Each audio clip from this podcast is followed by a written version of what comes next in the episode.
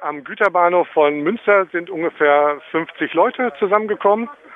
Äh, das äh, ist eine lange Kette von äh, Demonstrantinnen und Demonstranten an den Gleisen. Es ist jetzt eine halbe Hundertschaft Polizei gekommen, die wahrscheinlich gleich sich auf die Gleise stellen wird. Und es hat heute Morgen auch schon in Gronau eine Mahnwache gegeben, auch mit viel Polizeieinsatz. Und der Uranzug ist mit Hubschrauberbegleitung leider gegen Viertel nach elf losgefahren, Richtung Russland. Ähm, es ist bundesweit der erste Protest mit Vermummungspflicht. Kannst du das kurz erklären? Ja, also aus Infektionsschutzgründen ist halt eben äh, eine der Auflagen, äh, dass äh, alle Versammlungsteilnehmer Mundschutz tragen sollen, Mund- und Nasenschutz mit, mit einem Mundschutz bedecken. Und äh, ja, das ist natürlich eine Umkehrung der normalen Demonstrationsauflagen. Das ist so. Äh, aber in Corona-Zeiten läuft halt eben nichts wie normal. Ne? Die Stadt Münster hatte versucht, den Protest zu unterbinden. Nun gilt also, ihr dürft demonstrieren, aber unter ähm, Auflagen Vermummungs Vermummungspflicht ist das eine. Ähm, welche weiteren Auflagen gibt es? Also die Auflage ist halt eben äh, dieser Mundschutz, 1,50 Meter Abstand, äh, dass auch Leute, die Corona-Symptome äh, zeigen, halt nicht teilnehmen sollen. Aber das würden wir natürlich auch sehr begrüßen, wenn das nicht so wäre. Äh, das Ganze ist also ohne Urteil zustande gekommen.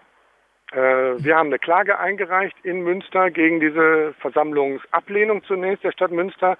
Und dann hat die Stadt Münster, also im Zuge des Verfahrens, dann halt eben doch die Bestätigung äh, der Versammlung rumgeschickt. Und das sehen wir auch als positives Zeichen, weil diese pauschalen Versammlungsverbote in Zeiten von Corona, das ist einfach nicht haltbar. Es gibt einfach Dinge, für die auch jetzt das Demonstrationsrecht und die Versammlungsfreiheit in Anspruch genommen werden müssen. Das sind demokratische Grundrechte, die kann man jetzt auch nicht ad infinitum für alles aushebeln. Mhm.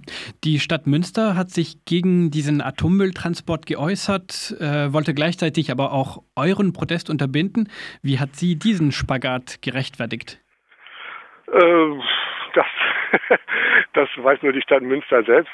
Ähm, es ist richtig, also das begrüßen wir auch sehr, dass Ordnungs, äh, äh, der Ortsdezernent der Stadt Münster hat halt eben äh, der Urenco geschrieben, dass sie halt doch bitte äh, während der Corona-Pandemie hier die Transporte aussetzen.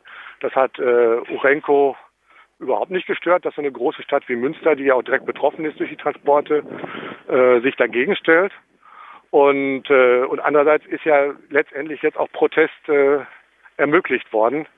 Also die Linie, dass Proteste generell jetzt während der Corona-Pandemie ausgesetzt sind, hat sich ja nicht, äh, nicht durchgesetzt.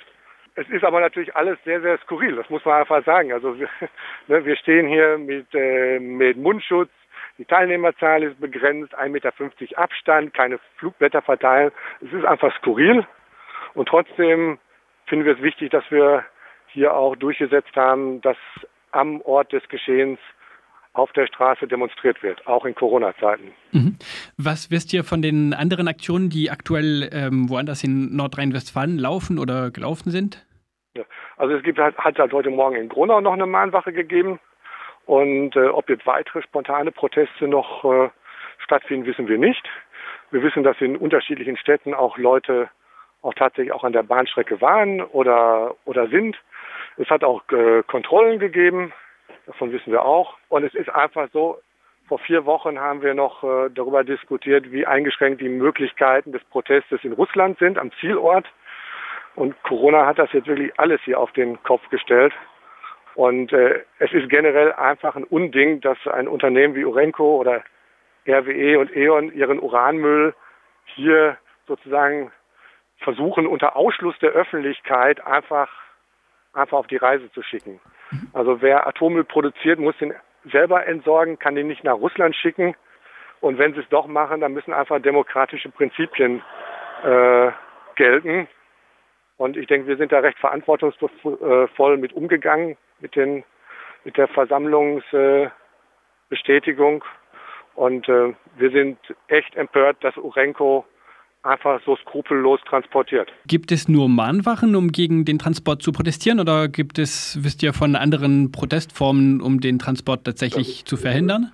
Also wir wissen jetzt nur von den Mahnwachen. Sprechen wir mal kurz über den Grund für euren Protest, also den geplanten Atommülltransport. Was wisst ihr über diesen Transport und den Grund für diesen Export von radioaktiven Stoffen nach Russland? Also das sind 600 Tonnen abgereichertes Uranhexafluorid. Äh, die Urananreicherung in Gronau läuft mit Uranhexafluorid. Äh, das ist ein Abfallstoff äh, in der abgereicherten Form und müsste eigentlich als Atommüll entsorgt werden. Die Urenco, RWE und E.ON wollen das schon ganz lange nicht und haben ja schon äh, schon äh, früher äh, Uranmüllexporte gemacht nach Russland. Dann gab es ja mal eine zehnjährige Pause und jetzt seit letztem Jahr laufen die wieder. Das wurde ja ganz insgeheim aufgenommen. Und es geht einfach darum, hier die Atommüllentsorgungskosten zu sparen und die äh, Kosten und die Probleme der Atommüllentsorgung einfach in einem anderen Land aufzubürden. Und das sind dann ganz konkret die Menschen in Russland am Zielort Novo-Uralsk. Und das muss man sich auch vorstellen. Der Zielort Novo-Uralsk ist eine geschlossene Atomstadt. Und das heißt, äh, äh, die ganze Stadt, 100.000 Einwohner, lebt hinter Stacheldraht. Da kommt ohne Ausgabenahmegenehmigung keiner rein. Und äh, auch da sind natürlich Möglichkeiten, Öffentlichkeit herzustellen, extrem gering.